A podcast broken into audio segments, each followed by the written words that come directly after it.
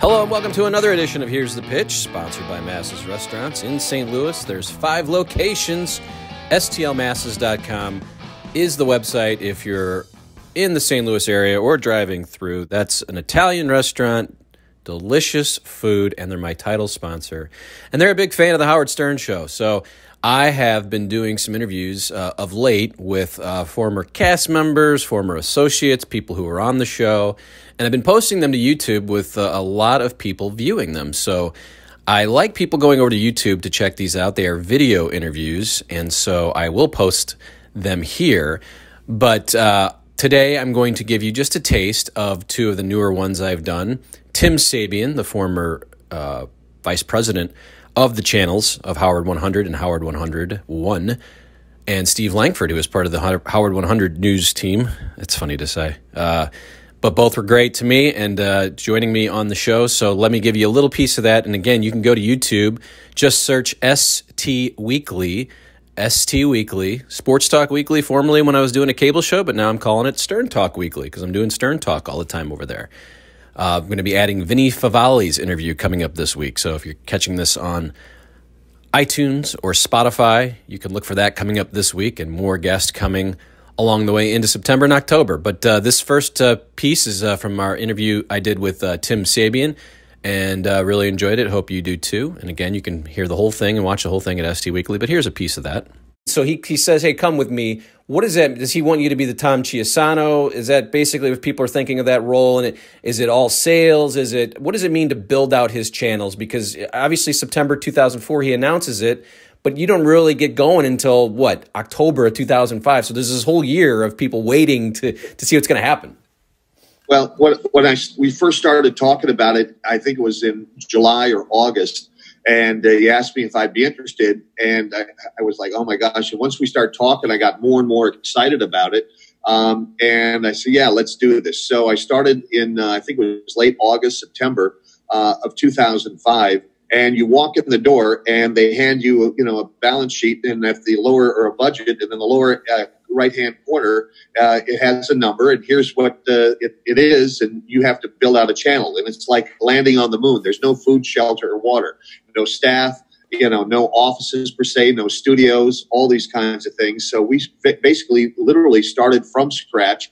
Uh, and uh, I sat down with Howard and you know, he told me his vision and what he thought it should be and so forth. And I sat down and took notes for literally two weeks and just exhausted him over the course of that time, asking question after question after question. Then went back and put together a proposal, what I thought it should be based on what his vision was. And we agreed to it. And then I started building, started hiring a staff, uh, started to put programming on the channels just to get uh, some workflow and to understand, you know, cause and effect you know, in a digital world, it's a whole different thing than working in analog and terrestrial radio. Uh, so it was uh, it was a real learning curve, um, and it was very intense. Uh, you know, getting all the production together, uh, working with sales and, and developing how we're going to you know what are the processes and what are the, the boundaries and what are the limits? Uh, social media getting that set up and loading the cannons as far as having the ability and the workflow to, to uh, provide and supply content to our social media channels. Uh, um, it just it was a, a daunting task and and uh, we had probably about 90 some people on the staff you know with audio video sales promotion uh, social media production uh, talent, and it, you know, it just it was it was an incredible mountain to climb. But we did it. We launched the channels on one nine oh six. I'll never forget that day as long as I live. And it was probably one of the most rewarding experiences that I ever experienced uh, being in this industry. I mean, do you have to come up with the salaries for Robin and Fred? And, and, and but it's, I know it's well, hot that was predetermined. You know, Don would handle pretty much, you know, the negotiation of the uh, of the show staff, but I would handle everything else outside of the show, uh, as far as negotiating salaries and so forth, and contracts and all that kind of thing. But but Robin and Fred and, and Gary were already predetermined. Um, but uh, other than that, uh, it was it was my ball, my bat, my game. So, how do you? I mean, and then uh, you get into this go, you get going, right? And so, tell me a little bit about what you're doing day to day. Are you in on those writers meetings? Do you do you kind of help creatively as well? I mean, are you are you more of the business guy? It was it was always a committee, and was, that was one of the great things about it. It was that it was a group, you know, it was a family. And when we hired people, especially when I would hire people, I would have the entire entity, you know, meet, you know, whoever the possible candidate was, and everybody was inclusive. It was the team.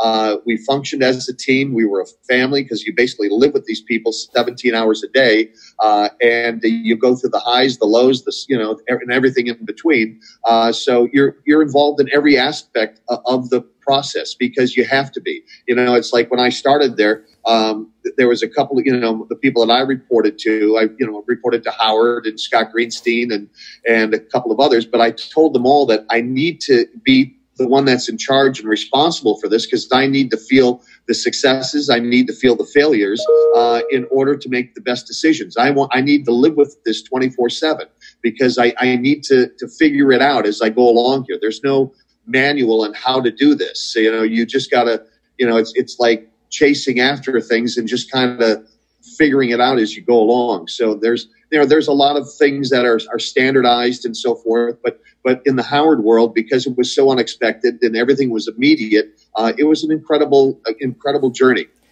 And those shows in Sirius aren't uh, crazily aren't as wild as the earlier stuff. There wasn't as much strippers. There wasn't much, you know, High Pitch Eric doing weird stuff on the floor. But would you have the chance to say, I don't know, Howard. I don't know if you should do that, or is it Howard owns the content, and I'll I'll tell him I don't know if I just you know this is a good idea. I can't remember anything really terrible happening during the uh, you know the things I'm kind of talking about beforehand. But then it seems like you get the Sirius. Really, all he wanted to do was just talk and not be able to not not have to be you know censored and have a button on them. But would you have a chance to say, I don't know about that idea? That seems kind of raunchy. Well, we we had a lot of those discussions prior to, and you know, language was one of the first issues that we you know had to tackle because all of a sudden this newfound freedom is also newfound responsibility.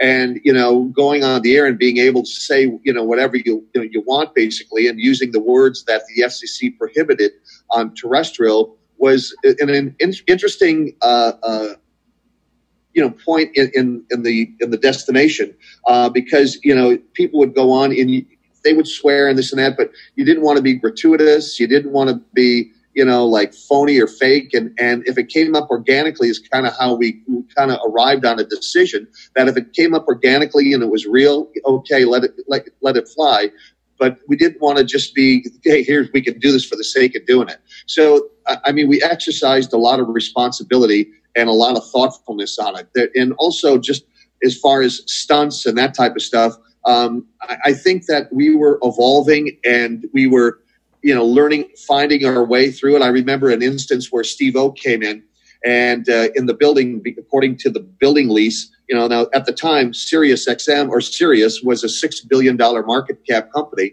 and uh, we had a lease for the building that we could not do certain things. There couldn't be insertion, there couldn't be any drug use, there couldn't be uh, any pyro, there couldn't be that kind of stuff. And you know, believe it or not. Um, and uh, one day, Steve-O is in the green room and he's telling me how he wants to go on, on the air and, and light himself on fire. And I said, dude, you can't do that. Please don't do that.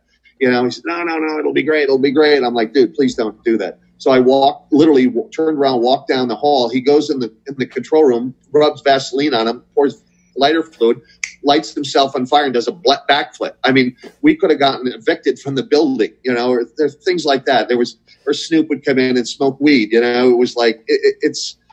It, it, was it was stressful, um, a lot of things, but it was it was fun. It was great experiences. Um, uh, but uh, we always always try to push the to the edge, but uh, you know, without going over it, being responsible.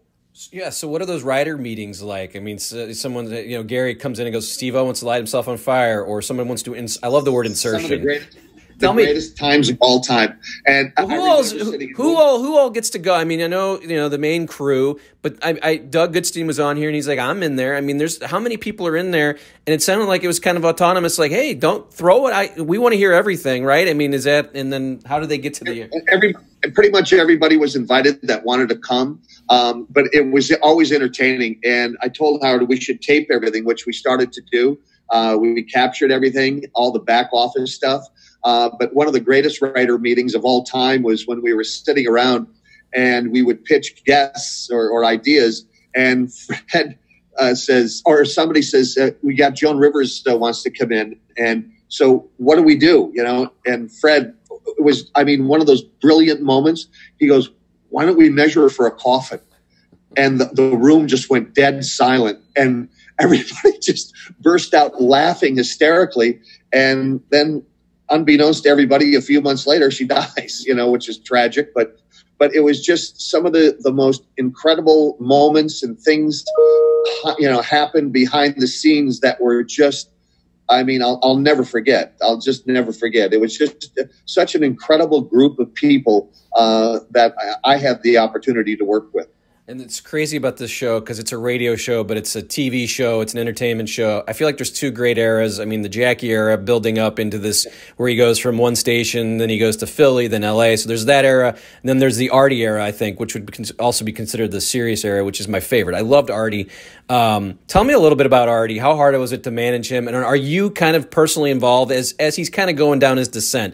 It seems like he's okay and he's making his, you know, and, and, everyone's like, "Oh, Artie's not here. He's got a cold." And it was kind of you know talk tap, tap dance around until we get to like 2009, where it's like, "Okay, what's going on? How is it to, to, to manage him? And are you in those like, Artie? What are you doing? How does that work?" Well, it was like going from the David Lee Roth era to uh, you know to uh, Sammy Hagar, you know, with from Jackie to to, to Artie and Artie was a different kind of animal because everybody loved Artie very deeply, and, and he was just a good, good soul and would help people above and beyond that. I, I, I mean, I could go on forever and ever. He was just such a, a heartwarming guy, but he had uh, demons. And one of the things Howard and I would sit down with Artie on numerous occasions uh, and talk to him about, uh, you know, rehab or talk to him about maybe he should take some time off or, you know, this and that without we, we couldn't accuse him of doing drugs. You can't do that. But, uh, you know, and I didn't know what was going on, but it was, but all I knew is every time we took a, a hiatus, um, that, uh, you know, Artie was getting arrested or this was happening, that was happening. And, and it was just, it was nerve wracking. It was just, uh, it was, it was heavy. It was very, very heavy. And, and, um, and you get roped into the, the craziness of Artie. And, uh, it was, it was just heartbreaking. And the time that I had to tell him that, uh, we were going. Can you hear the, the lawnmowers in the back? Oh, it's you're. I can hear you mostly, so that's good.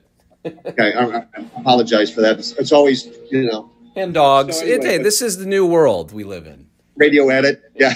Um, but uh, it, it was it was heartbreaking because uh, you would get emotionally involved in it. And when I had to tell Artie that we were, you know, going to part company, it was on a Thursday, I think it was, and he went home and uh, whatever, and he stabbed himself like seven times, and it just it, it, it, sends shivers down my spine now. But even to talk about it, and I'll never forget the day that Robin and I we went to the hospital. We were sitting next to the bedside, and, and he's looking at me, and I, he was coming off of drugs and whatever else, and he was sitting there, and you know, all, all whatever you know, looped up on on whatever the doctors gave him, and and he looked at me like you motherfucker you know? And i'll never forget that look as long as i live. Um, but and you know we since talked about it and all that kind of thing. And and uh, it, but it was it was just very hard very emotional. And, and uh, it was uh, it, it was uh, a very emotional experience uh, from a business standpoint from uh, from just a humanistic standpoint dealing with Artie. It, it was it was heavy did, I mean, does Howard finally say, Tim, we can't do this anymore? Or do you say, how does that decision come about? We both did. We both looked at each other and said, enough is enough, because uh, it was just draining. You know, instead of, you know, focusing and pouring your efforts into being creative and to, you know, uh, uh, advancing the business, uh, we, we were spending time dealing with Artie issues. You know, it was consuming a lot of time. Um, and uh, so we made a decision, and it was a tough decision uh, it wasn't done haphazardly, but uh, it was done out of love, pretty much. That for the love of the rest of the staff, because it was killing everybody. But it, there was a lot of bits on the air, him falling asleep, and they're funny. Unfortunately, yeah. now that we know back revisionist, it's it's not funny. But it there are so many. So how does how do you guys tap dance around? This seems weird, but it's funny. It's good for the as as Howard said, it's good for the air. So right, I mean, it, it had to be well, that. We, as we got to, I remember the day when we found that there was heroin. I was like, "Oh my god, are you kidding me?" And it, it was, it was just, uh, it was it was heavy. It was emotional. It was just everybody dealt with it their own way. But uh, you know, Howard and I kind of sat down and just what do we do? You know, it, we're kind of at a loss. You know, I can't fix it. You know, I, I we can make decisions that affect the business, but I can't fix Artie. I can't take away the pain. I can't take away, you know, what he's going through. So it is what it is. So we saw that you did this, podcast back in January, and then he kind of just went off the face of the earth in April. Was that the first time you'd kind of gotten to really? Because it sounded like he really wanted to apologize to you. And then I know people are yeah. just like, "Where is he? What's going on?" Have you had a chance to talk to him or know what he's doing? Um, I, I, that was probably the third time that I saw him. You know, I saw him. You know, he was getting back on his feet. He really, I tell you, he really looked the best that I've ever seen him. He lost weight and and everything, and so that was good. And and he seemed to be, you know, in good spirits and and all that. And and uh, it was really a, a loving, touching moment that he he literally wrapped his arms around me and apologized. And and I'm like, dude, forget about it. You know, we're all good. You know, it's just. Um, but I, I was I was there. I, I love Artie, uh, and everybody loves Artie. It's just couldn't tolerate the the drug bullshit and, and the, the, inconsistencies, and and um, it was just a heartache. But it was so good to see him. You know, the last time I did his podcast, um, we talked about a lot of cool things and and got a lot of things kind of off our chests, and and uh, it was good. And I just uh, I just pray that he's he's doing well and he's good and and uh, you know he's getting the help he needs. So you know, you don't have a hard. I, just wish the best. I was gonna say you don't have a, a, hard line to him and going, "Come on, Artie, it's Tim." Come. No, no, no. no I I um, I reached out to his agent, uh, you know, to see how he was doing, and I didn't get a response. So I don't know if that's good, bad, or indifferent, but uh, I just hope that he's getting the help that he needs. Yeah. A big thank you to Tim Sabean, who's got a lot going on now, and uh, looking forward to his new project. And you can hear all about that over on YouTube and just search ST Weekly. Stern Talk Weekly, Sports Talk Weekly, whatever floats your boat. That's why I call that channel ST Weekly. Uh, the next interview I want to play a little portion of is with uh, the newsman who joined the, the Howard team in 2005, one of the original people to put on the mustard jackets. It's Steve Langford. Um, he was always in character, and I always found that funny that they had a news team that would come in and report as real reporters on whackpackers and things going on around the show. So I uh, had a wonderful chat with Steve. Here's a portion of that. And I remember early on, Howard was promoting this as we're going to have yellow jackets and they're going to be in a van and they're going to have the satellite. But they're not reporting on me. How hard was it early on to want to do a story about him and Beth going to the Hamptons or whatever Artie's up to? I mean, how off limits were some of the people that were actually on the show a lot, like Howard, Robin? I don't, I don't think there was many Robin stories. Uh, obviously, we weren't as stupid as we looked. Uh, we didn't we didn't investigate Howard. Um, though there were stories we reported on him, and, and, I don't think he was always pleased with what we did. But um, we basically had a uh, had free reign uh, to uh, report on everybody, perhaps other than Howard. It's not like Howard said you can't report on. You know, it's just we didn't investigate the the hell out of out of the guy, but we did go after and reported a lot on all the all the other people on the show, and um, they were not always happy with me. Do you have a favorite moment from that when someone was not happy? But you may remember the uh, Robin Quivers, Jim Florentine uh, romance. Uh, and, you know, I mean, we, we actually put a promo on the news uh, because we wanted to report on this developing story. You know, what was going on with these two? It was a great story. I mean, Florentine is an amazing comedian. Uh, Robin Quivers is an, an extraordinary individual who's not always always always easy to get along with, but really an amazing human being. Anyway, they were dating, and so we put a promo uh, on Howard 100 News. Uh, we wanted we're covering the, uh, the, you know the romance, uh, budding romance of uh, Jim Florentine and Robin Quivers. If you see anything happening anywhere, call us on the Howard 100 News tip line eight seven seven whatever it was, um, and we got calls from everyone. Everything they did, we got a call on, and uh, Robin was not too happy with that. How, how, I mean, it, you guys were, you know, reporters. You guys really were, you know, news reporters. You had that background. So, again, you talked about the craptacular. Like, wh- there's no party that goes, what am I doing? Or is it like, this is great. This is exactly what I want to be doing? Well, listen, I mean, in the day and age of uh, people have to cover the Trump White House, what's the difference? but back then it wasn't. The, it wasn't that back then though. I I know now. It, well, back then it was the Bush White House. Who was your favorite whackpacker? I know you you uh, had. I know you got actually emotional when Kenneth Keith uh, died. I think in jail. Oh, that was. I just knew in my gut the moment that happened. I got a phone call. That you know there was a bit of a backstory to it. I had never met Kenneth Keith.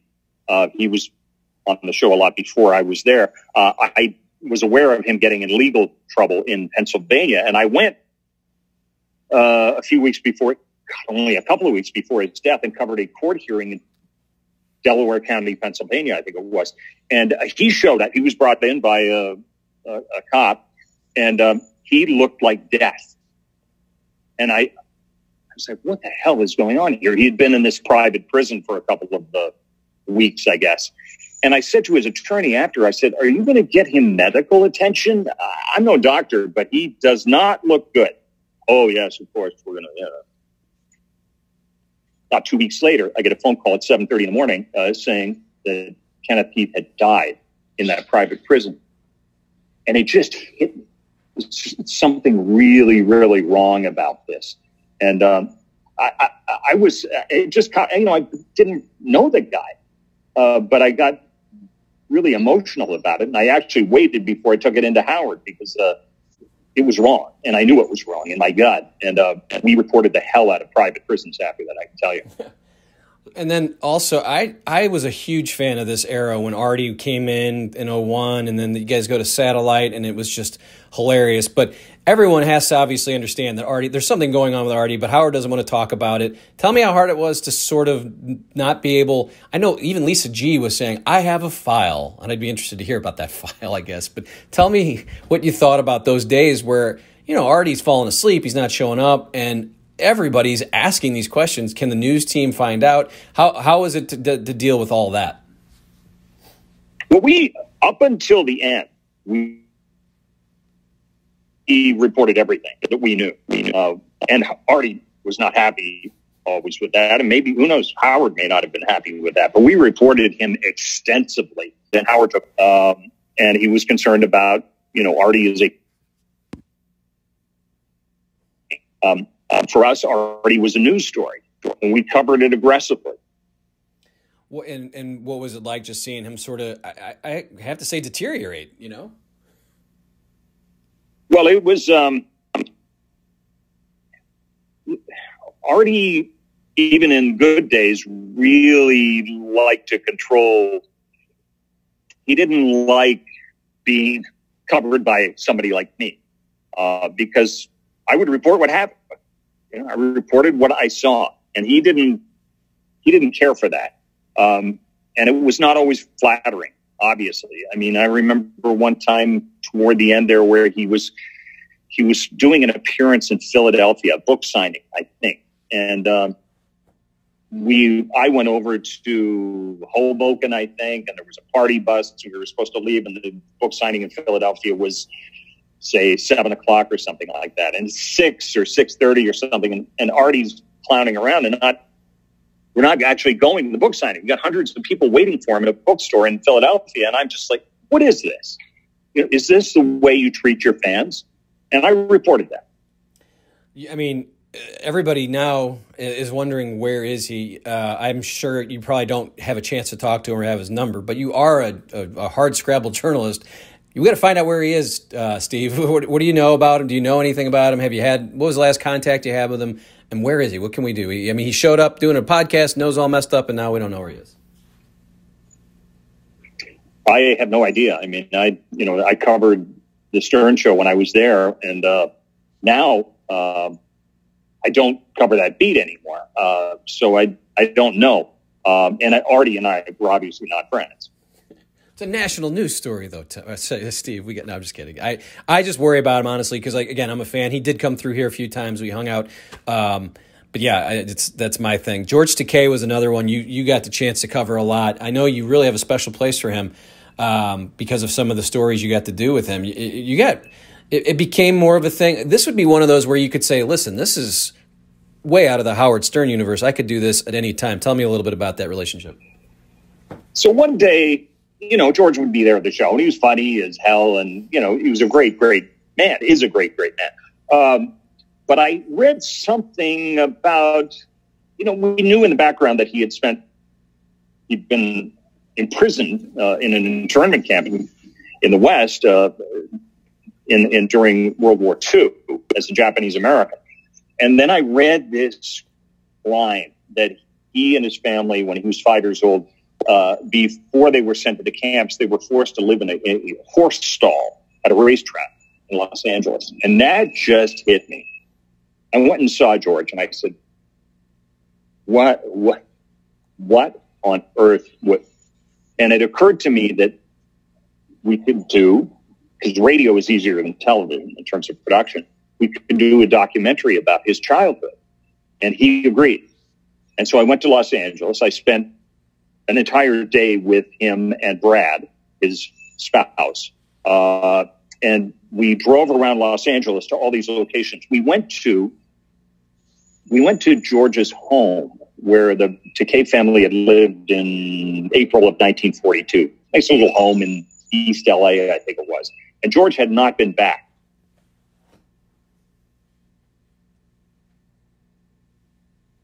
Since that time. And uh, just like U.S. soldiers banged on the door in April of 1942 and told the Takei family at gunpoint, you're coming with us. because they were Japanese American. We banged on the door. There was a gentleman who opened the door somewhat bewildered, like, what are these people doing? Why is George Takei at my door? But George explained very clearly that, you know, I lived here in 1942. This is where U.S. soldiers took us. And uh, could we come in? And the man said, of course. And so, I mean, it was extraordinary to see and to record and uh, to uh, George reliving that. And then we went all around Los Angeles to the uh, downtown where they put them on buses. They took them to Santa Anita racetrack where uh, George and his family lived in a horse stall like animals for several months before being taken on trains with the with the blinds down so that nobody could see them and they couldn't see out and they were taken to prison camps in Arkansas and Northern California I think it was. Uh, so I did a, a, documentary a radio documentary about that and I was very proud of it. Yeah I mean that's really enterprising journalism as they say. Um, but you don't get a lot of those kind of stories when you work at the Howard Stern show. What is a day, a week like there where you guys come in on a Monday or maybe you have a meeting on a Thursday? Here's what we're going to cover. How does the news team decide? I mean, you guys have, you got to come in every day and have a, a, news update. You and Lisa G were basically the two guys or two, two news people coming in and doing that. How, I mean, what is that like? I mean, you're just sitting on the phone all day and are you listening to the show and is someone pitching you? I mean, J- I mean, Jason. I'm sure Jason Kaplan probably just threw you stuff to to do because he was uh, one of those gossip guys. But You're tell me, listening to the show a lot because a lot of material comes out of that.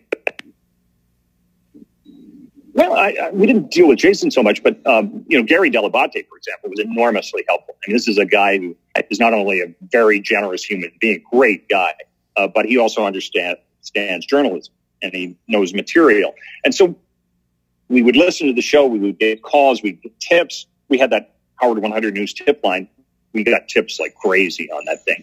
The Stern Show is very devoted and, and involved uh, audience. Um, Gary, you know, reminds me of a story like one afternoon as we, you know we're churning out material all day long, and one day uh, Gary calls me and says, "I don't know whether you'd be interested in this story, but you know, I'm going to run for a position on the town council in Greenwich, Connecticut, where I live." And I just, in my gut, I knew immediately. I think I knew more than Gary knew that this was going to be a great story. And so, sure enough, uh, Gary says a couple of weeks later, he says, Listen, we're having this meeting where I'm going to introduce myself to the people on the town council in Greenwich um, as I run for this position on the Parks and Recreation Commission. Uh, so, would you like to come and cover it? And there'll be a reporter there from the, the Greenwich paper and, you know, whoever else wants to cover it. I said, yeah, absolutely. and I have my microphone. You know, everybody knows I'm a reporter. Um, and Gary uh, gets a question from one of the council members, uh, a woman, who says, uh, "Mr. Dell'Abate, uh, I've been reading up on your background, and uh, I understand you're uh, with the Howard Stern show. Now, it, it, it seems I, have learned that included in your duties, at one point you were throwing lunch meat at a woman's rear end." Well, you know, I'm holding the microphone, trying not to cry, uh, because it was so surreal and funny. And Gary is like, humming, gonna, I'm going to try to explain this. And I knew right away that this was absolute gold. So sure enough, the next day on the Stern Show, you know, it was. And, and I covered the story uh, from there on. It, it was just extraordinary. Again, my thanks to Steve Langford and Tim Sabean. Again, those are just portions of those interviews. The full interviews over at YouTube. I hope you go there and check it out. Subscribe, comment, like the videos.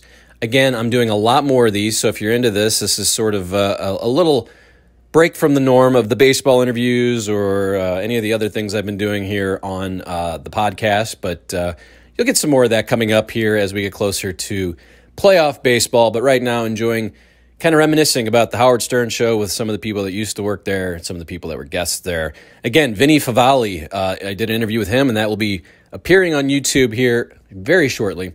Again, these were just pieces of those interviews. Hopefully, you enjoyed them, and hopefully, you enjoy good pasta. STLMasses.com, my title sponsor.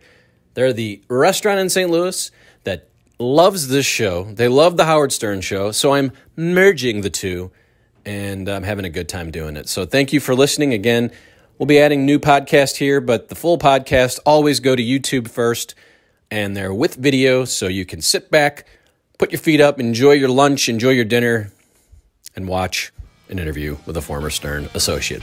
Thanks for listening, and we'll see you next time.